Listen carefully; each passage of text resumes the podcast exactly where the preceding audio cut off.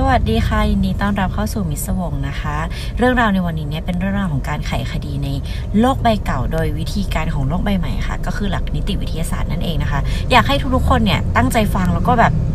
อยากให้ฟังอะค่ะ เพราะว่าคดีนี้เนี่ยกว่าจะไขได้คือ 47 ปีเลยนะคะ นานมากๆเนาะแล้วก็เอาเเรื่องความรุนแรงในคดีค่ะ เรามีเตือนเอาไว้แล้วนะคะ ในในคลิปนะคะ เดี๋ยวไปฟังกันได้นะว่าจะมีช่วงไหนเราก็จะมีคอยเตือนเอาไว้ตลอดนะคะ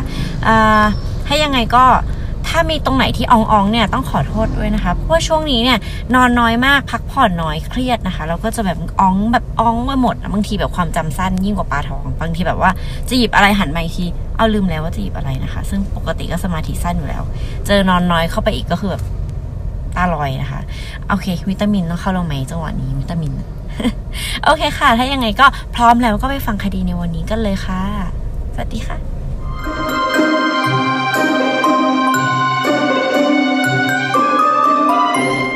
สวัสดีค่ะทุกคนยินดีต้อนรับเข้าสู่มิสวงนะคะ เรื่องราวที่นำมาเล่าในวันนี้เนี่ยก็เป็นเรื่องราวที่ค่อนข้างสะเทือนใจนะคะแล้วก็การสืบสวนเนี่ยใช้เวลายาวนานเกือบ 50 ปีเลยทีเดียวนะคะ คดีเนี่ยเพิ่งจะโซฟไปเมื่อปี 2017 นี้เองค่ะเเพราะาเราเล่าอันโซฟกันมาหลายเรื่องแล้วเนาะเรื่องราวในวันนี้เนี่ยก็เป็นแบบว่าโซฟนะคะ ถ้าใครที่ชอบคดี Unsolved เนี่ยน่าจะสนใจเรื่องราวในวันนี้เป็นพิเศษเลยค่ะ แล้วก็อย่างที่เตือนเอาไว้นะคะ เรื่องราวในวันนี้เนี่ยมีเรื่องที่เกี่ยวข้องกับการ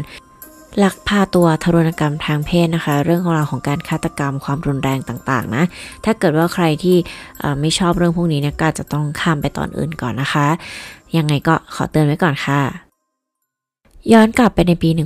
1974 นะคะ Carla Jan Walker ค่ะ Carla นะคะ เกิดในวันที่ 31 มกราคมปี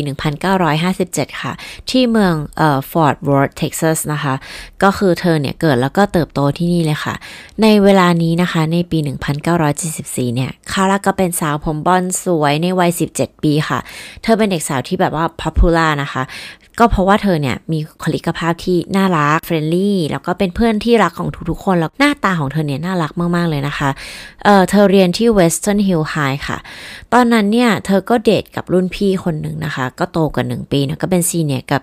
junior high นะคะ ทั้งสองคนนี้ก็เป็นคู่ที่เรียกได้ว่า ถ้าสมมติเราแบบเปิดหนัง romcom หนังอเมริกันที่มีแบบเด็กผู้หญิงกับผู้ชายเดทกันแบบ high school sweetheart เนี่ยก็จะเป็นคู่นี้เลยค่ะ เพราะว่าแฟนของเธอเนี่ย ชื่อว่า Rodney McCoy ค่ะ เป็น quarterback ให้กับทีมฟุตบอล Western Hills Cougar นะคะ แล้วคือทั้งสองคนเนี่ยก็มีความสัมพันธ์ที่ดีมาก ๆ คาร่าเนี่ยเป็นเชียร์ลีดเดอร์ใช่ไหมคะ แล้วตัวของโรดนี่ก็เป็น quarterback คือเหมือนในหนังเลยค่ะ ซึ่งเวลาเขาแข่งเนี่ยก็จะมีเธอคอยเชียร์อยู่ข้างสนามนะคะ ทั้งคู่เนี่ยก็เดทกันได้ประมาณปีกว่าๆแล้ว ถึงทั้งคู่จะยังอายุไม่เยอะนะคะ แต่ว่าต้องบอกว่าเป็นความสัมพันธ์ที่จริงจังค่ะ คือคาร่าเนี่ยก็พารอดนี่เนี่ยมารู้จักกับครอบครัวของเธอนะคะ แล้วก็ทุกคนในครอบครัวของคาร่าเนี่ยก็รักแฟนหนุ่มของเธอนะคะพราะรู้สึกว่าทั้งคู่เนี่ยมี energy ที่คบกันแล้วไปในทางที่ดีอะ่ะ เออ แล้วก็ลูกสาวของเขาเนี่ย ลูกสาวของพวกเขาเนี่ยมีความสุข แล้วก็รอดนี่ก็ดูเป็นผู้ชายที่แบบโอเคมากๆนะคะ เนื่องจากที่เขาโตกว่าคาร่าหนึ่งปีใช่ไหมคะ เขาก็เลยวางแผนว่าจะไปเรียนต่อที่เอ่อ Texas Tech นะคะ และเมื่อคาร่าเรียนจบเนี่ยก็จะตามไปอยู่กับเขาค่ะ แล้วก็ตัวของรอนนี่เนี่ยก็ให้แหวนคาร่าไว้ด้วยนะคะ ชื่อว่าเป็น promise ring ค่ะ มันก็คล้ายๆแหวนมั่นน่ะแหละ แต่ว่ามันจะเป็นแหวนมั่นเวอร์ชันยังเด็กอยู่ไว้เราโตกว่านี้เราจะหาแหวนที่ถูกต้องแล้วมามั่นกับเธออีกทีนะแต่ promise ring เนี่ยก็จะแบบเออเหมือนแบบสัญญาใจอะไรเงี้ยนะคะครอบครัวของคาร่าเนี่ยก็จะพูดถึงคาร่าว่าคาร่าเนี่ยเหมือนแบบ Spitfire นะคะ Spitfire ในที่นี้เนี่ยมันแปลว่าคนที่แบบ wild and free คนที่แบบมี free spirit นะคะ แล้วก็อยากจะพูดอยากจะอะไรก็พูดออกมาเลย เป็นคนที่ไม่ได้แบบมีฟิลเตอร์ ไม่เก็บไม่เก็บแบบ ความรู้สึกหรือว่าคำพูดนะ มันสามารถเป็นในทางที่ดีแล้วก็ไม่ดีก็ได้จริง ๆ แล้ว แต่ในที่นี้เนี่ยคือหมายในทางที่ดีนะคะ คือหมายถึงว่าคาร่าเนี่ยเป็นคนที่อะเธอไม่กลัวใคร เธอไม่กลัวที่จะมี opinion มีความคิดเห็นในเรื่องราวต่าง ๆ เธอกล้าที่จะทักทายพูดคุยกับทุกคน เธอกล้าที่จะบอกคนอื่นว่าสิ่งที่คนนั้นทำไม่ถูกนะอะไรแบบนี้นะคะ เธอเนี่ยเป็นแบบ เด็กผู้หญิงตัวเล็กๆ ที่มีความสดใส แล้วก็มีความกล้ามากๆเลย คาร่าเนี่ยถูกเรียกว่าเพทีเวลาฝรั่งเรียกแบบว่าผู้หญิงที่ตัวเล็กๆ หรือว่าไม่ค่อยสูงนะคะ ก็จะเรียกว่า petite ค่ะ คือมีหุ่นที่แบบเล็กๆ อะไรแบบนี้นะคะ ซึ่งคาร่าเนี่ยก็ petite แล้วก็บลอนด์ค่ะ ก็คือตัวเล็กผมบลอนด์นะคะ เธอเนี่ยเป็นเด็กสาววัยรุ่นที่น่ารักมากๆเลยค่ะ เรื่องราวเนี่ยมันก็เกิดในช่วงเดือนกุมภาพันธ์นะคะ ปี 1974 ค่ะ คือช่วงนั้นเนี่ยมันก็เป็นช่วงวาเลนไทน์ใช่ไหมคะ ซึ่งที่โรงเรียนเนี่ยเขาก็จะมีงาน Valentine dance หรือว่างานเต้นรำของวันวาเลนไทน์ค่ะ ซึ่งจะจัดหลังจากวันวาเลนไทน์นะคะ คือวันที่ 16 ค่ะ คราวนี้ ทั้งสองคนเนี่ยก็แน่นอนค่ะ ก็มี plan ว่าจะเดทกันนะคะ ก็มาร่วมงานแบบงานเต้นรำวันวาเลนไทน์ของโรงเรียนนะคะ รอดนี่เนี่ยหลังจากที่เขาแบบว่าฝึกงานไม่ใช่สิเขาทำงานพิเศษอะเขาทำงานพิเศษเสร็จเนี่ยเขาก็ยืมรถของแม่นะคะ แล้วก็ขับมารับคาร่าที่บ้านค่ะ ซึ่งทุกอย่างก็เริ่มต้นด้วยดีนะคะ แล้วก็พวกเขาเนี่ยก็แบบเหมือนมีงานเต้นรำอะไรเงี้ย แต่ว่างานเต้นรำที่โรงเรียนเนี่ยก็รู้ๆกันอยู่เนาะ มันก็จะต้องมีผู้ปกครอง มีคุณครูคอยดูแลใช่ไหมคะ ก็แบบแต่ว่าวัยรุ่นนะคะก็แอบเอาเหล้าเข้ามากิน แอบแบบสูบเอ่อกัญชานิดหน่อยอะไรแบบนี้นะคะ ซึ่งหลังจากงานเต้นรำเนี่ยพวกเขาก็ไปกินข้าวกันต่อค่ะ ไม่แน่ใจว่าเป็นร้านเบอร์เกอร์หรือว่าทาโก้เบลอะไรแบบนี้นะคะ ซึ่งคาร่าและรอดนี่เนี่ยก็ดูมีความสุขมากๆเลย พวกเขาเนี่ยไปกับอีกคู่หนึ่งค่ะ ที่เป็นแฟนกันเหมือนกันนะคะ หลังจากนั้นเนี่ยทั้ง 4 คนแล้วก็เป็น 2 คู่เนาะเขาก็แยกย้ายกันไป ก็เหลือแค่คาร่าแล้วก็รอดนี่ค่ะแน่นอนนะคะว่าทั้งสองคนเนี่ยก็ยังเป็นวัยรุ่นอยู่เนาะก็อยากจะมีเวลาส่วนตัวจูจีกันอะไรแบบนี้ก็ตามสไตล์วัยรุ่น อายุแบบ 17 18 อะไรแบบนี้นะคะ พวกเขาเนี่ยก็เลยตั้งใจที่จะไปจอดรถอยู่ที่ลานโบลิ่งท้องถิ่นลานหนึ่งค่ะ ซึ่งเป็นที่ที่แบบวัยรุ่นเนี่ยก็จะมาแฮงเอาท์รวมตัวกันในตอนดึกๆ อะไรแบบนี้นะคะ อยู่ในรถอะไรเงี้ย นั่งคุยยืนคุยกันนะคะหลังจากที่คาร่าเนี่ยได้เข้าไปเข้าห้องน้ำในลานโบลิ่งนะคะ ก็ออกมานั่งอยู่ในรถกับตัวรอดนี่นะคะ ทั้งสองคนเนี่ยก็เริ่มจูบกันค่ะ และคราวนี้นะคะคาร่าเนี่ยก็พิงตัวของเธอค่ะ เอ็นมาทางประตูด้านคนนั่งอะค่ะแล้วก็ตัวของรอนี่เนี่ยก็เหมือนแบบเอ็นมาหาเธอนะคะ ทั้งสองก็จูจีกันอะไรอย่างงี้ใช่ไหมคะทันใดนั้นเองค่ะ ประตูรถเนี่ยฝั่งของคาร่าเนี่ยมันก็ถูกเปิดออก อย่างรุนแรงรวดเร็วนะคะ โดยที่ไม่มีใครรู้มาก่อนว่ากำลังจะมีคนมาเปิดประตูนะคะ ทั้งสองคนเนี่ยตั้งตัวไม่ทันค่ะ คาร่าเนี่ยเธอก็เหมือนแบบว่าเอ็นออกไปจากรถใช่ไหมคะ ซึ่งผู้ชายคนนั้นเนี่ยพยายามจะดึงเธอออกจากรถค่ะมาเป็นการดึงเธอออกไปจากอ้อมกอดของรอดนี่เลยค่ะ ผู้ชายคนนั้นเนี่ยก็ใช้ด้ามปืนนะคะ ตีไปที่ศีรษะของรอดนี่ค่ะ หลายครั้งนะคะ ด้วยความที่เขาไม่ได้ตั้งตัวเนาะเขาก็แบบสู้ไม่ได้มากอะค่ะ แต่เขาก็พยายามที่จะดึงคาร่าเอาไว้นะคะ ไม่ให้ออกไปกับผู้ชายคนนั้น ออกไปจากรถได้ค่ะ แต่ว่าผู้ชายคนนั้นเนี่ยก็ตีเขาไม่หยุดเลยค่ะ แล้วก็ปืนเนี่ยจ่อที่ศีรษะของรอดนี่นะคะ แล้วก็เหนี่ยวไกค่ะ แกรกแกรกแกรกยิงถึงสามครั้งนะคะ มันไม่มีลูกกระสุนออกมาค่ะ ตอนนั้นเนี่ยรอดนี่บอกว่าเขาเนี่ยนึกว่าเขาเนี่ย ตายแล้วนะคะ แต่ว่าพอหลังจากแรกๆเนี่ยเขารู้แล้วว่าเฮ้ยแบบมันไม่มีลูกกระสุนนะคะ แต่ว่าเขาเนี่ยก็พยายามที่จะสู้ค่ะ แต่ว่าเขาก็สู้ผู้ชายคนนั้นไม่ได้นะคะ เพราะว่าเขาเนี่ยถูกตีที่หัวหลายครั้งมาก ๆเลยค่ะ ซึ่งตัวของคาร่าเนี่ยก็ตะโกนออกมานะคะว่า I will go with you don't shoot him just don't shoot him just don't hurt him นะคะ ก็คือเธอเนี่ยบอกกับผู้ร้ายว่า ฉันจะไปกับแกแต่ว่าหยุดทำร้ายเขาอย่าทำร้ายเขาอย่ายิงเขานะคะ ซึ่งเธอเนี่ยก็อ้อนวอนให้ผู้ร้ายเนี่ยหยุดทำร้ายเขาค่ะ แล้วเธอก็จะยอมไปด้วยนะคะ แล้วก่อนที่ตัวของรอดนี่เนี่ยจะหมดสติไปสิ่งสุดท้ายที่คาร่าตะโกนหารอดนี่ก็คือ go get my dad หรือว่า ไปหาพ่อของเธอค่ะ ซึ่งตอนนั้นเนี่ยรอดนี่ก็หมดสติไปเลยค่ะ แต่ว่าเขาน่าจะหมดสติไปได้ไม่นานมากนะคะ แต่อย่างไรก็แล้วแต่เนี่ย เมื่อตอนที่เขามีสติขึ้นมาอีกครั้งหนึ่งเนี่ย เขาก็รีบขับรถนะคะ ไปที่บ้านของคาร่าค่ะ บ้านของคาร่านะคะ อยู่ไม่ห่างจากลานโบลิ่งที่เกิดเหตุค่ะ ประมาณ 1-2 ไมล์เท่านั้นนะคะ พอไปถึงเนี่ยรอดนี่ก็เคาะประตูอย่างแรงเลยค่ะ พอเคาะเคาะแล้วก็ตะโกนเรียกนะคะ ทุกคนในบ้านของคาร่าเนี่ยก็รู้แล้วว่าน่าจะมีเรื่องราวอะไรผิดปกตินะคะ เมื่อเปิดประตูมาพบกับรอดนี่ค่ะ สภาพก็คือโชคเลือดนะคะ ใบหน้ามีรอยแผลแล้วก็คือเลือดเต็มไปหมดเลยค่ะ รอดนี่กำลังเสียขวัญอย่างหนักนะคะ เขาได้แบบพูดว่า they got her they got her they got her เหมือนแบบพวกเขาเอาตัวเธอไปแล้ว พวกเขาเอาตัวเธอไปแล้วนะคะ ซึ่งในตอนนั้นเนี่ยแม่ของคาร่านะคะ รีบโทรหาตำรวจค่ะ แล้วก็โทรหารถพยาบาลนะคะ เพราะว่าตัวของรอดนี่เนี่ยก็ดูได้รับบาดเจ็บเยอะอยู่เหมือนกันนะคะ ส่วนพ่อของคาร่านะคะ ก็หยิบปืนแล้วก็วิ่งไปที่ลานโบลิ่งเลยค่ะ แต่ว่าเมื่อไปถึงเนี่ยทุกอย่างมันก็สายเกินไปแล้วนะคะ เมื่อตำรวจมาถึงรถพยาบาลมาถึงตัวรอดนี่เนี่ยก็ถูกนำไปทำแผลค่ะตำรวจระดมทุกวิถีทางเพื่อตามหาคาร่านะคะทำการค้นหาอย่างละเอียดค่ะ การค้นหาเนี่ยมีทั้งการเดินเท้า ขี่ม้า รถยนต์แล้วก็เฮลิคอปเตอร์นะคะ แต่ว่าก็คว้าน้ำเหลวค่ะส่วนรอดนี่นะคะ หลังจากทำแผลทุกอย่างแล้วเนี่ย เขาก็ตัดสินใจที่จะไม่กลับไปที่บ้านของตัวเองค่ะ เขากลับมาที่บ้านของคาร่านะคะ ตัวเขาเนี่ยให้การกับตำรวจทุกอย่างนะคะ ให้ความร่วมมือทุกอย่างแล้วก็พยายามที่จะทำทุกอย่างที่จะช่วยในการตามหาตัวของแฟนสาวเขานะคะ เขาเนี่ยนอนในห้องของเธอค่ะ เพราะว่าอยากจะรู้สึกว่ายังมีเธออยู่ในชีวิตนะคะ แล้วก็รอปฏิหารรอเธอกลับบ้าน ครอบครัวของเธอเนี่ยก็รอเธอกลับบ้านค่ะ คนในครอบครัวของเธอเนี่ยบอกว่ามันเป็น 3 วันที่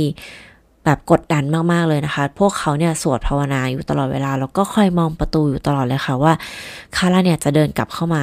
ในบ้านเมื่อไหร่นะคะ แต่เมื่อวันที่ 20 กุมภาพันธ์ค่ะ ปี 1974 นะคะ หลังจากเกิดเรื่องราวเนี่ยเพียง 3 วันเท่านั้นเองค่ะ ร่างของเธอหรือว่าศพของคาร่าเนี่ยนะคะ ถูกคนพบขึ้นค่ะ จากท่อระบายน้ำใกล้ทะเลสาบเบนบรุกนะคะอะต่อไปนี้จะเป็น เรื่องราวเกี่ยวกับสภาพศพแล้วก็เรื่องราวที่น่าจะเกิดขึ้นกับคาร่าก่อนที่เธอจะเสียชีวิตนะคะ สามารถสกิปได้ประมาณ 2-3 นาทีค่ะ ถ้าเกิดว่าใครที่ไม่อยากฟังนะคะคาร่านะคะถูกล่วงละเมิดทางเพศก่อนที่เธอจะถูกสังหารค่ะ มีการพบมอร์ฟีนในร่างกายของเธอนะคะ เป็นไปได้ว่าเธออาจจะถูกกักขังนงเหนียว ไว้ประมาณ 2 วันก่อนที่เธอจะถูกฆ่าค่ะ ที่ตัวของเธอนะคะ มีร่องรอยมากมายเรียกได้ว่าคาร่าเนี่ยสู้กับผู้ร้ายก่อนที่เธอจะเสียชีวิตนะคะ เพราะว่าเธอมีแผลที่แขนนะคะ เป็นรอยแบบแผลการต่อสู้นะคะ แต่ว่าในขณะเดียวกันร่างกายของเธอเนี่ยก็ถูกซ้อมอย่างหนักถุงทุบตีนะคะ แต่ว่าสาเหตุของการเสียชีวิตเนี่ยมันคือการรัดคอค่ะหรือว่า strangulation ทำให้ขาดอากาศหายใจค่ะ การค้นพบนี้มันเป็นอะไรที่แบบ น่าเศร้าแล้วก็สยองมากสำหรับมันเป็นฝันร้ายเนาะของครอบครัวนะคะ คุณแม่ของคาร่าเนี่ยตอนที่รู้ข่าวเนี่ยถึงกับกรีดร้องแล้วก็สลบไปเลยค่ะตำรวจก็ทำการสืบสวนต่อนะคะ ตรงที่จอดรถเนี่ยที่เป็นจุดเกิดเหตุที่คาร่าเนี่ยถูกลักพาตัวไปเนี่ยก็พบกับกระเป๋าของเธอค่ะ และในไม่ไกลกันเนี่ยก็พบกับปลอกกระสุนปืนจุดสองสอง Ruger นะคะ ก็คืออ่ามันก็ค่อนข้าง ตรงกับเรื่องราวที่รอดนี่เล่านะคะ ว่าเขาเนี่ยถูกทุบตีด้วยด้ามปืนนะคะ ถ้าเกิดทุบแรงๆเนี่ยปลอกมันก็อาจจะหลุดออกมาได้ค่ะ ก็เป็นไปได้นะคะ แต่อย่างน้อยนี่ก็คือหลักฐานที่ตำรวจเจอค่ะว่า ไม่ว่าใครก็แล้วแต่ที่เป็นคนลักพาตัวคาร่าไปเนี่ยจะต้องครอบครองปืนจุดสองสอง Ruger นะคะ ข่าวการลักพาตัวแล้วก็การเสียชีวิตของคาร่าเรียกได้ว่าดังไปทั่วประเทศเลยนะคะ มีคนให้ความสนใจในคดีนี้มากๆค่ะ ตำรวจนะคะ ชื่อว่าโอลิเวอร์อีบอลเขาบอกว่าเขาเนี่ยได้รับโทรศัพท์อย่างน้อยประมาณ 200 tips นะคะ ก็คือแบบมีคนโทรมาแบบแจ้งเบาะแสนี่นั่นโน่นนะคะ แต่ว่ามันก็ยังไม่ได้เจอเบาะแสที่มันแบบ breakthrough กับคดีนะ แล้วก็มีการเสนอรางวัลนนำจับเยอะแยะเลยค่ะ มีคนถูกนำเข้ามาสอบปากคำนะคะ ประมาณ 40 คนค่ะ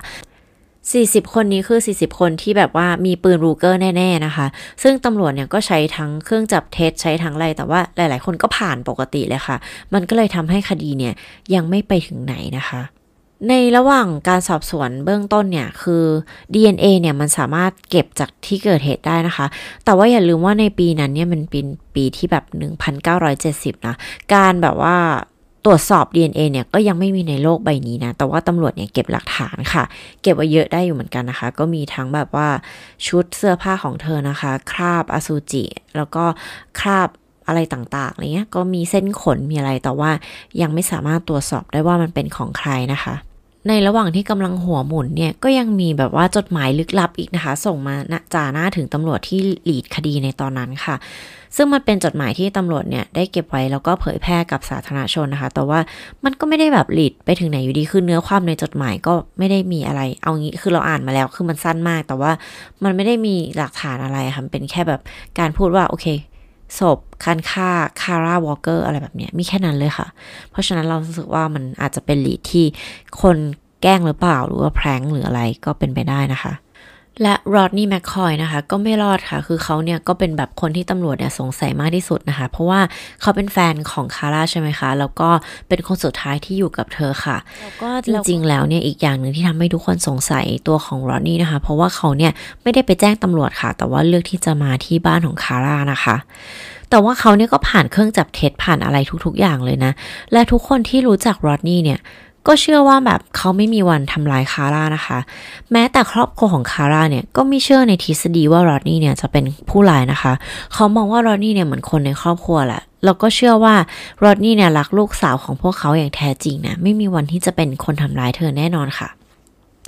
ในคดีที่ดังขนาดนี้นะคะ มันก็จะมีกลุ่มคนแปลกๆนะคะ ที่พยายามจะเคลมว่าตัวเองเนี่ย มีส่วนในการฆ่าคาร่าวอลเกอร์นะคะ เช่น บางคนเมาแล้วก็มาบอกว่าเออมาสารภาพอะไรเงี้ยว่าตัวเองเนี่ยเป็นคนฆ่าค่ะ แต่พอตรวจสอบไปแล้วเนี่ยก็แบบไม่ใช่เรื่องจริงนะคะ หรือว่ามีฆาตกรต่อเนื่องคนหนึ่งค่ะในช่วงนั้นนะคะ ที่ถูกจับได้ในช่วงปี 1970 นะคะ คือเขาเนี่ยมีแบบส่วนเกี่ยวข้องกับ การฆาตกรรมแล้วก็การร่วงละเมิดทางเพศหญิงสาวหลาย ๆ คน แล้วก็เป็นเด็กวัยรุ่นอะไรเงี้ย ซึ่งมันค่อนข้างคล้าย ๆ กับคดีของคาร่าค่ะ เมื่อถูกจับได้เนี่ยเขาก็ยอมรับในทุกคดีเลยนะคะ แต่ว่าในคดีที่ตำรวจสงสัยมากที่สุดก็คือเขาเนี่ยมีส่วนเกี่ยวข้องกับคดีของคาร่าหรือไม่เนี่ยเขาไม่ยอมรับนะคะ คือเขาบอกเขาไม่ได้ทำค่ะ แน่นอนนะคะว่าเมื่อเวลาผ่านไปเนี่ย tips ต่างๆเนี่ยมันก็หมดลงเรื่อย ๆ ค่ะและคดีการฆาตกรรมคาร่าแจนวอลเกอร์นะคะ ก็กลายเป็นกล่องแฟ้ม cold case นั่งอยู่บนมุมหนึ่งของชั้นวางหลักฐานค่ะ ครอบครัวของคาร่านะคะ หรือว่าครอบครัววอลเกอร์เนี่ยไม่เคยหมดความหวังว่าพวกเขาจะได้พบกับความยุติธรรมนะคะ พ่อแม่ของคาร่าไม่เคยย้ายออกจากบ้านค่ะ เพราะว่าพวกเขาเชื่อว่าวันหนึ่งเนี่ยมันอาจจะมีคนยอมกลับใจมาสารภาพว่าเป็นคนฆ่าลูกสาวของพวกเขานะคะสำหรับบางครอบครัวนะคะ มรดกของครอบครัวเนี่ยอาจจะเป็นสูตรอาหาร ธุรกิจหรือว่าเงินอะไรแบบนี้นะคะ แต่ว่าสำหรับครอบครัววอลเกอร์น่ะ มรดกของของพวกเขาเนี่ยมันคือการรอคอยความยุติธรรมค่ะ น่าสงสารมากๆนะคะ ที่ทั้งคุณพ่อแล้วก็คุณแม่เนี่ย ได้จากไปก่อนที่ความจริงมันจะปรากฏนะคะ แต่ว่าลูกชายคนเล็กหรือว่าน้องชายของคาร่าค่ะ ที่มีชื่อว่าจิมวอลเกอร์นะคะเขาเนี่ยก็เข้ามารับมรดกการรอคอยอันนี้แทนค่ะ จิมย้ายกลับมาบ้านอยู่ใน Fort Worth นะคะ ก็คือย้ายกลับมาบ้านหลังเดิม ที่พ่อแม่พวกเขาเคยอยู่นะคะ เพื่อมารอคอยความยุติธรรมอีกครั้งหนึ่งค่ะ จิมไม่เคยหยุดแบบว่าเหมือนกระตุ้นสถานีตำรวจคอยโทรหาแบบคอย follow case นะคะ ทั้งๆทที่เวลาเนี่ยมันผ่านไปแบบ 40 ปีแล้วอะไรเงี้ย จิมบอกว่าตอนที่คาร่าหายไปหรือว่าถูกลักพาตัวจนกลายเป็นคดีฆาตกรรมเนี่ย จิมมีอายุแค่เพียง 12 ปีเท่านั้นค่ะ ส่วนคาร่าเนี่ยอายุ 17 นะคะ ซึ่งสำหรับเขาในตอนนั้นเนี่ย คือเขาอาจจะยังไม่ได้ผูกพันกับเธอแบบเป็นแบบวัยเดียวกันมากอะไรเงี้ย แต่ว่าเขาก็บอกว่าคาร่าเนี่ยเป็นพี่สาวที่ดีมากๆเลยค่ะ แล้วก็คดีของเธอเนี่ยมันก็ทำให้เขาเนี่ยอยากจะเป็นตำรวจนะคะ แต่ว่าเขาก็ไม่ได้เข้ามาเป็นตำรวจนะคะ เพราะว่าเขามีเหมือนกับเขาจะน่าจะแบบตาบอดสีหรืออะไรประมาณเนี้ยคือเราไม่แน่ใจนะคะ มันก็เลยทำให้เขาเนี่ยไม่สามารถผ่านเข้ามาบรรจุเป็นตำรวจได้ค่ะ เรื่องราวก็ผ่านไปเรื่อย ๆ นะคะ จนมาถึงในปี 2017 ค่ะ มีใครรู้จักคุณพอลโฮสบ้างคะ คุณพอลโฮสเป็นเคยเป็นนักสืบเป็นตำรวจค่ะ ที่เป็นคนไขคดี Golden State Killer ค่ะ เขาเป็นคนยิ่งใหญ่มากเลยนะคะ ทุกคนรู้จัก Golden State Killer อยู่แล้วนะ เพราะว่าเขาเป็น ฆาตกรต่อเนื่องชื่อดังสุดๆ ไปเลยค่ะ แล้ว Golden State Killer เนี่ย มันถูกไขคดีได้ด้วยเรื่องของ DNA เนาะก็คือการตามหา DNA ค่ะ เพราะว่าในช่วงของตอนที่มีการฆาตกรรมเนี่ย ยังไม่มีการพิสูจน์ DNA นะ แต่ว่าพอมาในปีเนี้ยปี 2019 แล้วหรือว่าตอนเนี้ยมัน advance แล้วไง เราสามารถที่จะตรวจสอบพันธุกรรม DNA ได้ มันอาจจะไม่ได้ match โดยตรง แต่มันอาจจะ match ได้ว่า คนนี้น่าจะเป็นลูกของคนนั้น น่าจะเป็นเหลนของคนนี้น่าจะเป็นญาติของคนนั้น ตอนนี้มันทำได้ขนาดนั้นนะคะ ซึ่งมันก็เป็นหนึ่งในการไขคดีที่แบบสำคัญมากๆเลยเป็นแบบกุญแจสำคัญมากๆเลยค่ะ เรากำลังจะเข้าสู่เรื่องราวของการไขคดีของคาร่าแล้วนะคะ ต้องบอกว่าคดีนี้เนี่ยเป็นคดีจากโลกเก่าขอใช้คำนี้นะกันเนาะ เพราะว่าการสืบสวนเนี่ยมันเป็นแบบโอสคูลแต่ว่าทุกวันนี้เนี่ยมันเป็นคดีแบบโลกใหม่ ก็จะมีการสืบสวนโดยใช้ วิทยาศาสตร์อะไรต่างๆ เข้ามาช่วยมากมายโซเชียลมีเดียเอ่ยอะไรเอ่ยก็เกี่ยวนะคะ คราวนี้เราจะมาแนะนำให้รู้จักเอ่อ FWPD Cold Case Support Group นะคะ หรือว่า Fort Worth Texas Police เนี่ยเขามีตำรวจอยู่กลุ่มหนึ่งค่ะ ที่ทำเรื่องของ cold case โดยเฉพาะนะคะ และมันก็มีคุณพอโฮสนะคะ ที่ทำรายการเกี่ยวกับคดีโคเคสค่ะ ตั้งแต่เขาไขคดีของ Golden State Killer ได้เนี่ย เขาก็เหมือนเขียนหนังสือนะคะ เกี่ยวกับการใช้ DNA ในการจับตัวผู้ร้ายนะคะ แล้วก็มาทำคดีทำพอดแคสอะไรแบบนี้ค่ะ ซึ่งตัวของคุณ คุณพอลเนี่ยเขาก็เลยนำคดีของคาร่าขึ้นมาอีกครั้งหนึ่งค่ะ มันก็จุดประกายให้หลาย ๆ คนเนี่ยกลับมาสนใจคดีนี้อีกครั้งหนึ่งนะคะ แล้วก็จิมค่ะ น้องชายของคาร่านะคะ ก็ติดต่อไปที่ detective หมายถึงว่าคนที่ทำคดี cold case เนี่ยแหละค่ะขอร้องให้นำคดีพี่สาวเขามาอีกครั้งหนึ่งได้ไหม เพราะว่าเขาก็อยากได้คำตอบทางครอบครัววอลเกอร์เนี่ยก็อยากได้คำตอบนะคะ ซึ่งมันก็เป็น combination ที่ลงตัวค่ะ คุณ Paul Holes เนี่ยก็เลยเหมือน funding มาออกทุนนะคะ ในการเก็บ DNA อีกครั้งหนึ่งเพื่อมาตรวจค่ะ ซึ่งต้องบอกว่า DNA บนชุดของคาร่าเนี่ยมันผ่านมาแบบ 40 กว่าปีแล้วเนาะ มันก็แบบกรอบแกรบเต็มทีนะคะ ซึ่งตำรวจเนี่ยก็หามาจนได้ค่ะ แต่ว่ามันเป็น DNA ตัวเดียวที่เหลืออยู่ที่จะเอามา test ได้แล้วอะค่ะ การใช้ DNA มาตรวจเนี่ยมันค่อนข้างแบบต้องต้องมีความเที่ยงตรงแม่นยำมากๆเหมือนกันนะคะ เพราะว่า DNA เมื่อใช้แล้วเนี่ยก็ใช้ไม่ได้อีกแล้วค่ะ คือมันใช้ได้แค่ครั้งเดียว ยกเว้นจะมีเก็บไว้สต็อกมากๆ แต่ว่าในคดีของคาร่าเนี่ยมันมีอยู่แค่ one shot เท่านั้นนะคะ เมื่อผลออกมาเนี่ยมันทำให้ทุกคนเนี่ยเศร้ามากค่ะ เพราะว่ามันไม่แมทกับใครเลยค่ะ มันไม่แมทกับ Database ที่เป็น Criminal ที่อยู่ใน Record นะคะ ไม่แมทกับอาชญากรคนไหนเลยค่ะ และในตอนนั้นเองนะคะ พวกเขาเนี่ยก็ได้รับการติดต่อจากผู้ชายคนหนึ่งค่ะ เป็นเจ้าของแล็บที่ชื่อว่า Othram นะคะ เขามีชื่อว่าเดวิดมิทเทลแมนค่ะเดวิดมิทเทลแมนนะคะ ก็ติดต่อกับตำรวจค่ะ แล้วก็บอกว่าเขาเนี่ยจะช่วยในการนำตัว DNA ที่มันไม่สมบูรณ์นะคะ คือบางบางทีมันจะมี DNA ที่ mix ใช่ไหมคะ เช่น อย่างในคดีนี้เนี่ยก็จะเป็น DNA ของคาร่า mix กับ DNA ของผู้ร้าย ก็จะถือว่าจริงๆแล้วจะใช้ไม่ค่อยได้ เพราะว่ามันมัน มันถูกปนเปื้อน คือเราก็ไม่ค่อยเก่งวิทย์มากนะ แต่ว่าพอจะเก็ตภาพกันเนาะ พยายามจะอธิบายให้มันแบบง่าย ๆนะคะ ซึ่งการที่จะต้องเอามาสกัดเพื่อจะหาว่าใครเป็น ใครเป็นลูกเป็นหลานเป็นเหลนของ DNA เนี่ยค่อนข้างยากมากๆ แต่ว่า a u t r a m เนี่ยทำได้ค่ะ ซึ่งเขาเนี่ยเป็นแลบเป็น American Corporation specializing in forensic genealogy นะคะ คือเขียนแบบนี้เลยนะคะ คือเขาตั้งมาเพื่อ solve unsolved murder อะไรต่างๆ พวก cold case อะไรแบบนี้นะคะ และออทรัมเนี่ยก็ทำได้ค่ะ พวกเขาเนี่ยติดต่อมาทางนักสืบนะคะ ที่ยังทำคดีของคาร่าอยู่ค่ะ เพราะว่าจริงๆ ถ้าออทรัมทำไม่ได้เนี่ย ก็ไม่น่าจะมี DNA หลงเหลืออยู่แล้วนะคะ ซึ่งต้องบอกว่าแบบ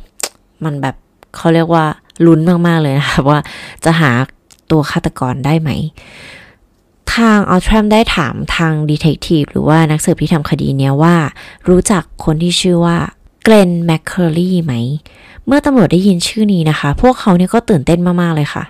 เพราะว่าเมื่อทีมใหม่อะค่ะ หมายถึงว่าทีมของนักสืบในโลกใหม่เนี่ย เขาพยายามจะฟอร์มการสืบสวนสอบสวนขึ้นมาอีกครั้งหนึ่งนะคะ เขาก็รวบรวมเหมือนคนที่จะเกี่ยวข้องในชีวิตของคาร่าไว้ 80 กว่าคนเลยนะคะ ซึ่งใน 80 กว่าคนนั้นเนี่ยมีเกรนแมคคอรีด้วยค่ะ และเกรนแมคคอรีเนี่ยก็อยู่ในตอนแรกของการสืบหาเลยค่ะ แต่ว่าเกรนแมคคอรีเนี่ย เขาเสียชีวิตไปแล้วนะคะ คือเสียชีวิตไปตั้งแต่ก่อนที่คาร่าเนี่ยจะถูกลักพาตัวไป 2 ปีค่ะ แปลว่าคนที่พวกเขาต้องตามหาค่ะ คือเกรนแมคคอรีจูเนียหรือว่าลูกชายของเกรนแมคคอรีค่ะ ซึ่งคนคนนั้นเนี่ยยังมีชีวิตอยู่ค่ะ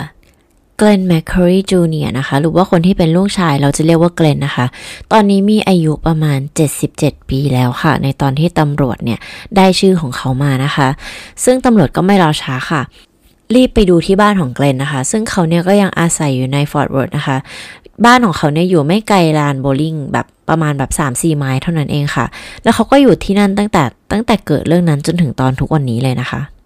เมื่อไปถึงละแวกนั้นนะคะ ตำรวจก็ทำทีเป็นแบบเคาะเกือบทุกบ้านอะไรเงี้ยค่ะ เพื่อจะบอกว่า อ๋อ ก็มาแบบทำรูทีนเช็ค ก็มาเช็คตามปกติเพื่อความเรียบร้อยนะคะ เกรนเนี่ยยังโจกกับตำรวจเลยค่ะ เหมือนแบบทำมือแบบชูมือสองข้างแล้วก็บอกว่า I didn't do it อะไรเงี้ย เหมือนแบบไม่ว่าตำรวจจะมาด้วยเรื่องอะไรเนี่ยเขาไม่ได้ทำนะ ไม่ได้เป็นคนผิดนะ ตำรวจก็แบบเฮ้อครับแต่ว่าสิ่งที่ตำรวจทำหลังจากที่เกรนเข้าบ้านไปแล้วเนี่ย ก็คือแอบไปค้นถังขยะ โชคดีมากๆนะคะ พวกเขาเนี่ยเจอหลอดของแมคโดนัลล์ค่ะ เขาก็เลยนำหลอดอันเนี้ยมาทดสอบ DNA ค่ะ ซึ่งมันก็แมทจากผลของออทแทมค่ะ ก็คือคนคนนี้แหละใช่แน่นอนนะคะ เพราะฉะนั้นตอนกลางคืนค่ะตำรวจกลับมาอีกครั้งหนึ่งพร้อมหมายนะคะ ขอบประตูบ้านค่ะ เมื่อเกรนเปิดประตูนะคะ คราวนี้ก็เริ่มมีความแบบตำรวจมาทำไมวะสองรอบแล้วมันเริ่มแปลกๆค่ะตำรวจเนี่ยก็ถามเขาเลยค่ะว่า รู้จักคาร่าวอลเกอร์ไหม ซึ่งมันทำให้เกรนเนี่ยแบบ เหมือนอึ้งไปเลยนะคะ แล้วคือเกรนก็บอกว่าเขาเคยถูกสอบปากคำเรื่องนี้แล้วนะ และเกรนเนี่ยก็คือโดนเข้าเครื่องจับเท็จด้วยค่ะ ซึ่งตอนนั้นเนี่ยเขาอายุประมาณ 30นะคะ แล้วเขาก็ผ่านเครื่องจับเท็จค่ะ ต้องบอกว่าเห็นไหมคะว่าทำไมศาลถึงไม่รับเครื่องจับเท็จเป็นแบบว่าข้อมูลที่เป็น evidence หลักฐานที่มันโอเค เพราะว่ามันไม่เสถียรนะคะคราวนี้ตำรวจก็บอกว่าโอเคแต่ครั้งเนี้ยเรามาขอ DNA ของคุณนะ ซึ่งเกรนก็บอกว่า เออ เขาเหมือนเคยให้ไปแล้วนะ เมื่อตอนแบบสืบสวนสอบสวนเมื่อตอนนู้นก็คือเมื่อแบบสมัยที่แล้วอะไรแบบนี้นะคะ แต่ตอนนั้นเองค่ะ ภรรยาของเขาค่ะ ได้เข้ามาช่วยตำรวจโดยการบอกว่ามันจะเป็นไปได้ยังไง เพราะว่าในปี 1970 เนี่ย มันยังไม่มีเรื่องของการตรวจ DNA เลยนะ ตำรวจเนี่ยเขาก็ไม่มี DNA ของคุณอยู่แล้วหรือเปล่า ซึ่งมันก็ทำให้เกรนเนี่ยแบบไม่รู้จะแก้ตัวว่ายังไงนะคะ เขาเลยจำเป็นที่จะต้องให้ตำรวจเนี่ย swap DNA ไปค่ะ คุณภรรยานี้เป็น MVP อีกคนหนึ่งในเรื่องเหมือนกันนะ ว่าไปแล้วภรรยาบางคนอาจจะเลือกที่จะแบบช่วยสามีเนาะแต่ว่าภรรยาของเกรนเนี่ยเลือกที่จะพูดในสิ่งที่ถูกต้องตั้งคำถามเนาะก็ต้องให้แบบเครดิตเธอในตรงนี้นะคะ และแน่นอนค่ะเมื่อตำรวจนำไปตรวจนะคะ ทุกอย่างก็แมชค่ะ และเขาเนี่ยก็นำเกรนมาสอบปากคำค่ะ หลังจากที่สอบปากคำไปได้เพียงแบบไม่นานนะคะ เขาก็แครกค่ะ แล้วก็สารภาพเรื่องของฆาตกรรมทั้งหมดค่ะ เกรนเล่าว่าในคืนเกิดเหตุอะค่ะเขาเมามากๆนะคะ แล้วก็ทำอย่างนั้นจริง ๆ หมายถึงว่าลักพาตัวของ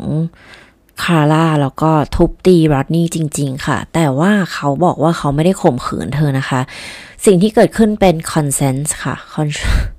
consensual sex นะคะ ซึ่งมันจะเป็นไปได้ยังไงอะทำไมคาร่าต้องมี consensual sex กับคนที่มาลักพาตัวเธอด้วยค่ะแล้วเธออายุแค่เพียง 17 ปี เขาอายุ 30 แต่ว่าเขาก็ยอมรับนะคะว่าสิ่งที่เกิดขึ้นหรือว่าการเสียชีวิตของคาร่าเนี่ยเป็นฝีมือของเขาเองค่ะ แล้วก็เหมือนแบบหลังจากที่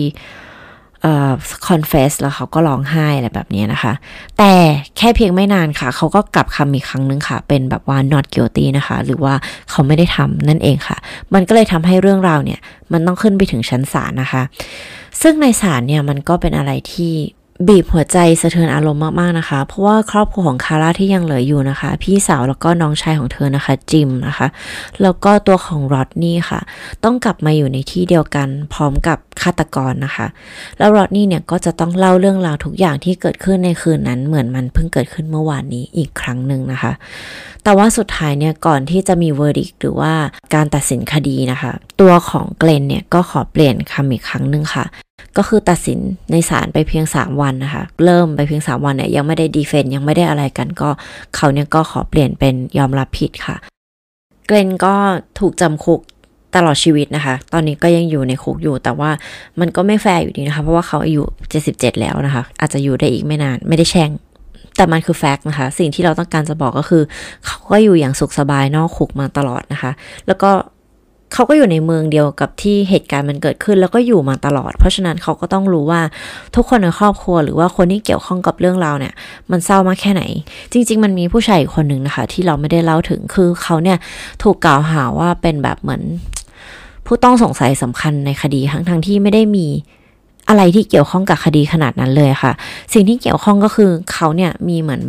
กล่องเหล็กที่เอาไว้เก็บความทรงจำค่ะ ซึ่งในกล่องนั้นเนี่ยเขา ข่าวของคาร่าเก็บเอาไว้นะคะ ซึ่งมันทำให้คนเนี่ยสงสัยว่าเขาเนี่ยเป็นฆาตกรหรือเปล่าอะไรเงี้ยเขาเรียนอยู่ชั้นเดียวกับคาร่า แต่ว่าเป็นเหมือนคนในชั้นที่ค่อนข้างแบบ quirky แปลกๆ nerd nerd หรือว่าแบบคือเป็นคนที่ทุกคนมองว่าเขาแปลกอะเออแค่เพียงแค่เขาแปลกแล้วก็เก็บข่าวของคาร่าเอาไว้เนี่ยทำให้เขาถูกมองว่าเป็น ผู้ต้องสงสัยในคดีฆาตกรรม เพื่อนร่วมชั้นเรียนของเขาเองนะคะ ซึ่งเรื่องพวกนี้มันจะติดตัวเราไปตลอดค่ะ ต่อให้เราไม่ได้ทำแล้วเราก็ทุกคนก็แบบเหมือนจะลงความเห็นว่า หรือคนนี้จะทำหรือเปล่าเนี่ยเขาบอกว่าเขาเจ็บปวดมากนะคะ ที่เขาถูกรื้อรูปรื้อเรื่องราวของเขาในวัยเด็กถูกกล่าวหาว่าแบบเป็นไอ้ไอเนิร์ดไอ้ไอ้คนแปลกไอ้คนแปลกๆกับสังคมอะไรเงี้ยซึ่งเขาคือแบบ คือเขาผิดอะไรเขาแค่อาจจะแบบไม่ได้เหมือนคนทั่วไปเขาอาจจะมีบุคลิกที่แบบ quirky อะไรเงี้ยแต่ว่าเขาไม่ได้เป็นฆาตกรนะคะ แต่ว่าเขาเนี่ยก็เป็นหนึ่งในคนที่คอยช่วยเหลือในคดีของคาร่าเสมอนะคะ ถ้าจะมีแบบ donation หรือมีอะไรที่แบบช่วยคดีมันไปต่อได้อะไรเงี้ยเขาก็เป็นหนึ่งในคนที่ช่วยเหลือในคดีนี้เสมอนะคะ เพราะฉะนั้นเราก็มองว่าเขาเนี่ยก็เป็นเหยื่อของเกรนเหมือนกันนะคะ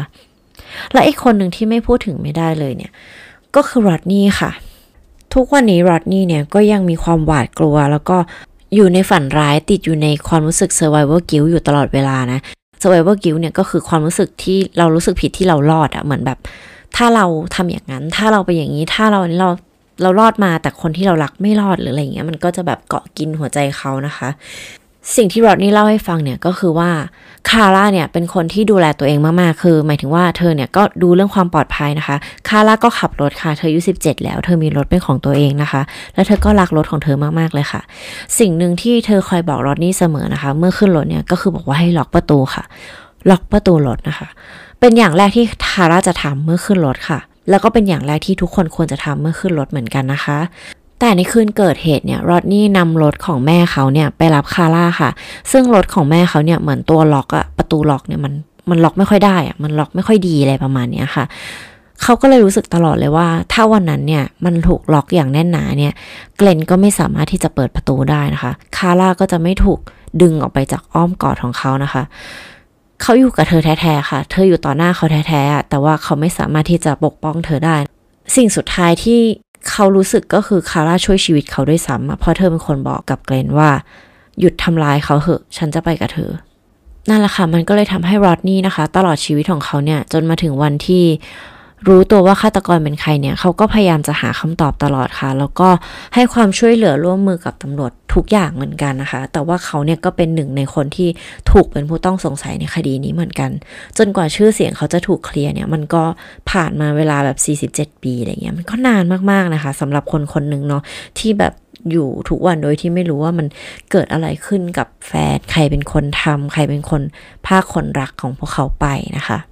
ก็จบไปแล้วนะคะกับโคเคสในคดีโลกเก่า แต่ว่าถูกไขได้แบบในการสืบสวนคดีแบบโลกใหม่ค่ะ โดยการใช้หลักวิทยาศาสตร์เป็นตัวช่วยนะคะ ต้องบอกว่าแบบเจ๋งมากๆเลย เราฟังเรื่องนี้ไปลุ้นมากค่ะ เคยฟังเรื่องนี้ตั้งแต่คดียังเป็นอันโซฟอยู่อะยังรู้สึกว่าแบบโหคงไม่มีวันได้รู้แล้วมั้งอะไรเงี้ยแต่ว่า เฮ้ยโห มันไขได้นะคะ เพราะฉะนั้นเราก็มีความหวังว่าอันโซฟหลาย ๆ อันเนี่ย จะสามารถกลับมาไขคดีได้เหมือนกันค่ะ ก็เพราะว่าอยากให้หลาย ๆ คนที่เกี่ยวข้องเนาะพวกครอบครัวของเขาเนี่ยมีบทสรุปที่แบบว่าเออได้รับความยุติธรรมหรืออย่างน้อยเนี่ยก็ได้รู้ว่าใครที่ทำลายคนในครอบครัวของพวกเขาเนาะเออ แบบเนี้ยก็จะดีมาก ๆ เลยเป็นยังไงกันบ้างคะกับเรื่องราวในวันนี้ ก็หวังว่าทุกคนเนี่ยจะลุ้นแล้วก็ดีใจอย่าเลยว่าดีใจเลยคือมันเป็นเรื่องเศร้านะแต่ว่าดีใจที่มันถูกไขได้เนาะว่าแบบเออ